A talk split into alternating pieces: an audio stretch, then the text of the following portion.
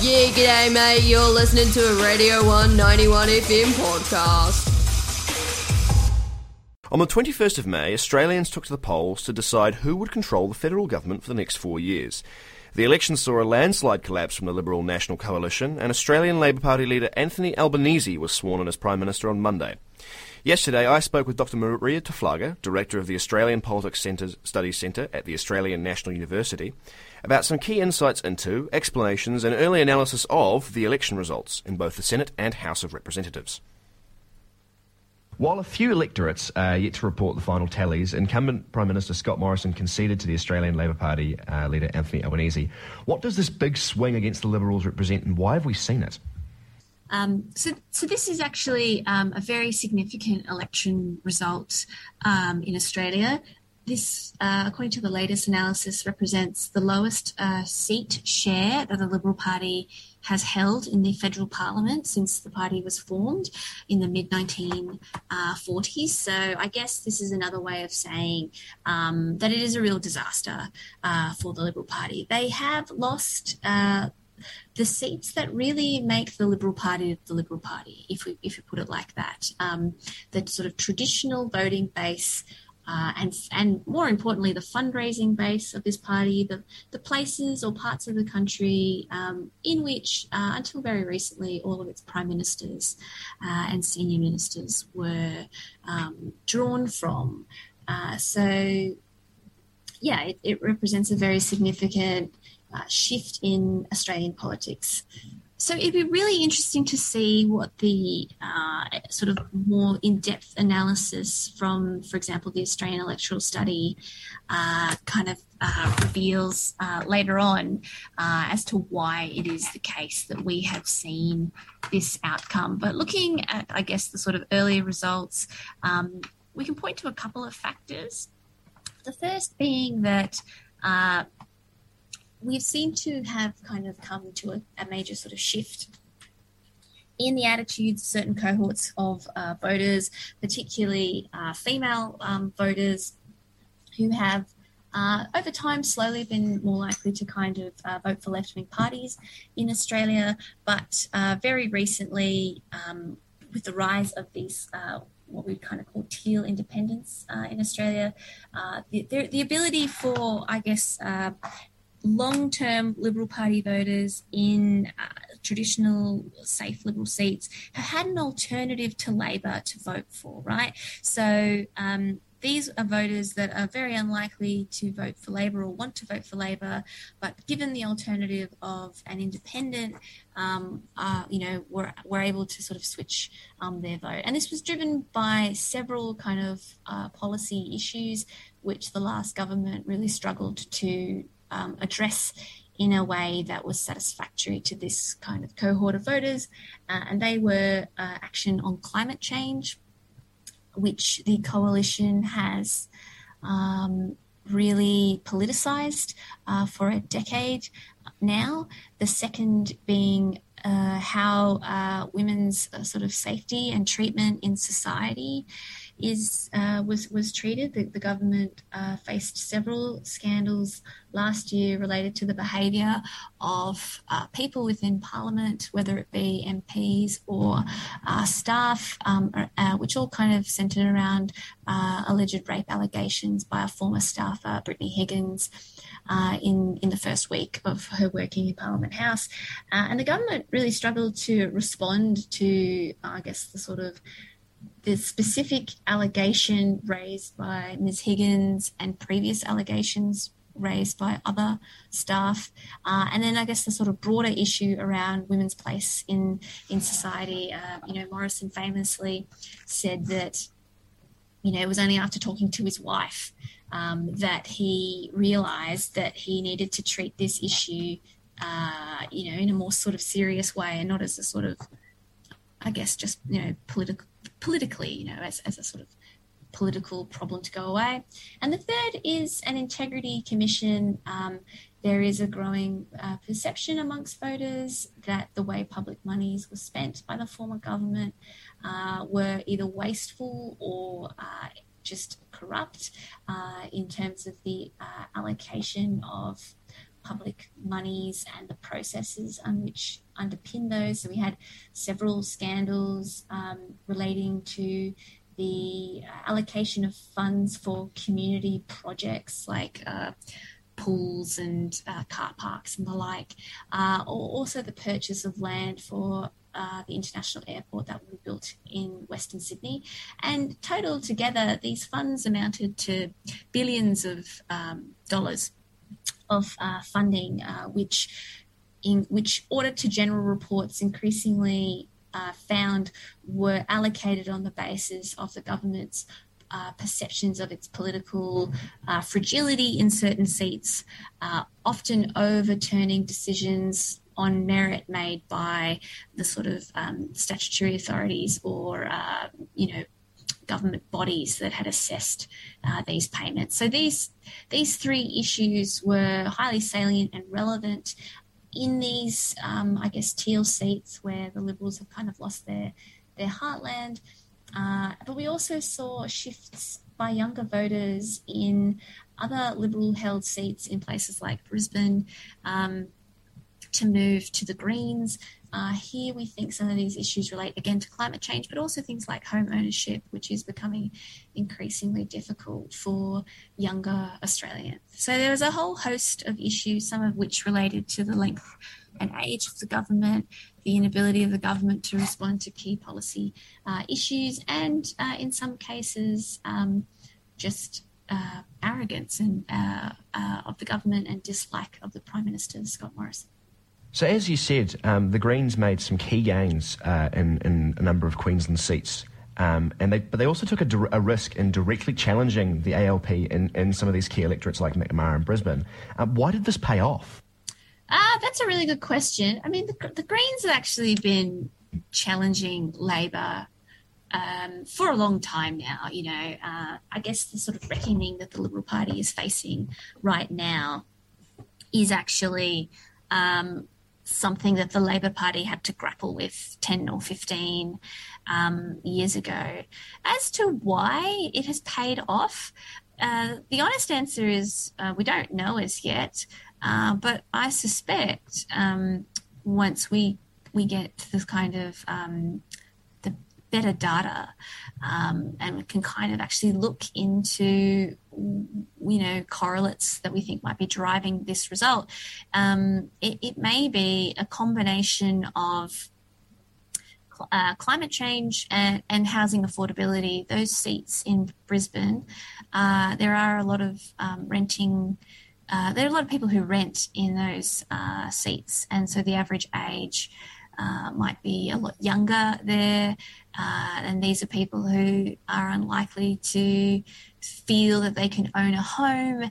Um, and, you know, and that's a, a, kind of key factor that flips uh, young voters from being Labor or Greens voters to being coalition voters. So without access to that kind of um, life transforming asset acquisition, um, that that might be a, a key key reason. So, um, talking about kind of the youth there for a second, because obviously social media is uh, seen as, as kind of a platform of the youth. And social media commentator and comedian Friendly Jordies has been a significant thorn in the side of the Liberal campaign for some months now. And he has international reach. How has social media really played a role in determining this election?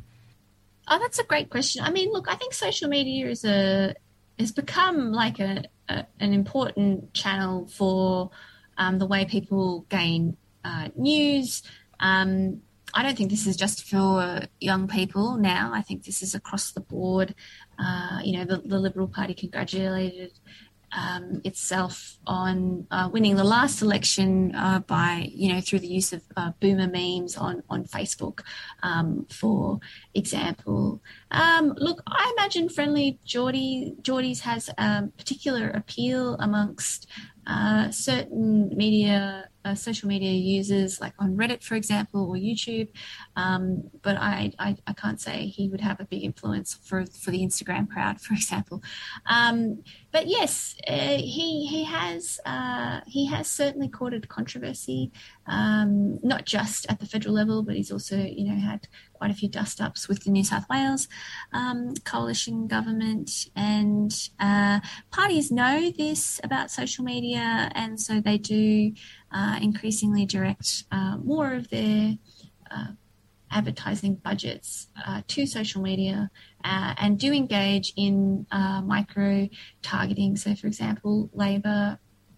Uh, apparently, put a lot of effort into micro targeting around waiting times for, for GPs um, uh, in specific uh, electorates in Australia, which was not part of its sort of national headline campaign or its TV ads. Unlike New Zealand, which got rid of its upper house in 1950, uh, Australia is a bicameral system, and the Senate has seen no clear majority uh, in the results that have come through. What will this mean for Australia, and what likely outcomes are there? Oh, well, that's a great question. I mean, I think what's kind of important for um, New Zealanders to understand, I suppose, is that Australia hasn't really had a majority in its Senate, with the exception of the last Howard term between 2004 and 2007, since 1980. Uh, so Australians are used to governments uh, not having a majority uh, in the Senate, or frankly, anyone having a majority in the Senate. And Australians like it that way. So, uh, you know, this is one of the ways in which they feel that they that, that they can add extra accountability um, into the system, particularly because we don't have your MMP system. Uh, so coalition governments are, you know, even though ironically the Liberal National Party is called a coalition, are um, comparatively uh, rare and uh, are really slowly coming to be seen as a legitimate way to actually form a government uh, in this country. What is interesting about the Senate results this time around is that the Liberal Party seems to have suffered quite a few um, losses, uh, potentially up to five Senate spots, which is a lot uh, in our system. Uh, and it looks like the Greens may hold the balance of power, or they may hold it with um, a, a, wider crossbench that are sort of more progressive leaning rather than um, right leaning, which is the sort of configuration of the Senate at the last in the last uh, parliament. So uh, this basically gives the Albanese government, which may be in minority or more likely in majority, a range of potential minimum winning coalition partners uh, in which to push um, legislation through the House. Uh, and and uh, and the Senate as well. So uh, it should be a fairly productive um, Senate uh, giving giving the government uh, more scope to make um, deals that it's probably more comfortable with. This election comes at a really interesting time for Pacific relations. It was only a few months ago that uh, AUKUS was signed, and uh, the United States became the key partner in Australian nuclear submarines. And of course, China recently signed a defence pact with the Solomon Islands. What will the introduction of the Albanese government mean for the security arrangement in the Pacific? So I would I would say that broadly speaking, the position between the Labor Party and the coalition, in substance rather than rhetoric, is is very similar. There's there's really not that much difference between the two major parties. Had the uh, had the Labor been in office last term, perhaps AUKUS might not have eventuated. Um, that, but you know, but I guess what I would sort of say is that uh, Labor rhetorically is uh, not so keen to, I guess, be as bellicose as the coalition uh, has been to date. And we've already seen some movement to sort of effectively try to normalise relations between Australia and um, China. There was a, a sort of a, a press release from the sort of Chinese government congratulating Albanese on his win, um, which was responded to from from the Albanese government, kind of with an openness to, uh, I guess, normalising relations, but uh, you know, he did call on the Chinese government to rescind the sort of trade bans that are across a bunch of sectors currently, uh, which are specifically targeting um, Australian uh, goods, uh, wine, for example, coal imports, things like that. Um, and so, I guess we should expect that that um, Labor can probably make some progress to uh, improving the relationship with China, but it's unlikely to see a major pivot in the direction of the overall uh, relationship or management in the Pacific beyond the fact that this government is far more committed to doing something about climate change, which will notionally improve its position in the, in the Pacific. But it's actually not clear that Australia intends to do anything or to, to really improve its um, standing in the Pacific. That kind of remains to be seen. So we can only hope that the Australian government will, will take these relationships um, far more seriously and less for granted. So, one final question, and we're kind of pivoting now to a more microcosmic view. Um, the curious case of Kristina Keneally, obviously, who um, made the tra- or attempted to make the transition from the Senate to the House of Representatives, um, and failed to uh, keep the a, a, relatively safe Labor seat of Fowler, um, losing to the independent candidate. Um, what's that all about? Is, is, this is this quite scandalous in Australian politics? Uh, so that so that, there's actually quite a lot of a backstory there. Um, and in some ways, um, Kristina, well, actually, not in some ways, Kristina Keneally is the victim of factional politics within the Labor Party. So the reason why she transitioned from the Senate to the House was, was simply because she couldn't secure a winnable spot on the New South Wales Senate. Um, party list system.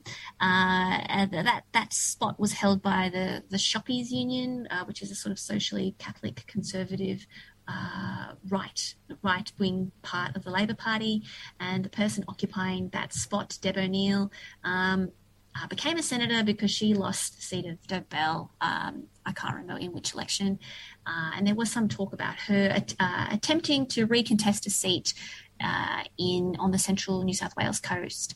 Anyway, she didn't do that, and so that left Kristina Keneally in, in an unwinnable position. And so the right faction of the New South Wales Labor Party essentially found her the seat of Fowler. Which was being vacated by the retiring member Chris Hayes, and this upset uh, the, the, what the local branches had wanted, which was to pre-select a Vietnamese Australian called Tu Le, uh, who was a, a, local kind of worthy and a, a lawyer, um, you know, and a bright, uh, up and coming uh, new new thing. And so Kristina Keneally uh, was essentially kind of parachuted, I guess, into a storm. Labor uh, especially New South Wales Labor, really has form on overriding local branches and their desires and parachuting in and imposing candidates on um, local branches. And in this case, they were unlucky enough that a independent candidate, Dai Le, um, was sufficiently uh, well known and well regarded in the community uh, that effectively Kristina Keneally was unable to hold the seat because in a, in a, in a, in a seat very close by in Parramatta, a similar thing happened with uh, a guy called Andrew Charlton, uh, who was imposed upon that seat, but he uh, was elected. Yeah, now, Siebes, that was a Radio 191 FM podcast. You can find more of them at r1.co.nz forward slash podcast.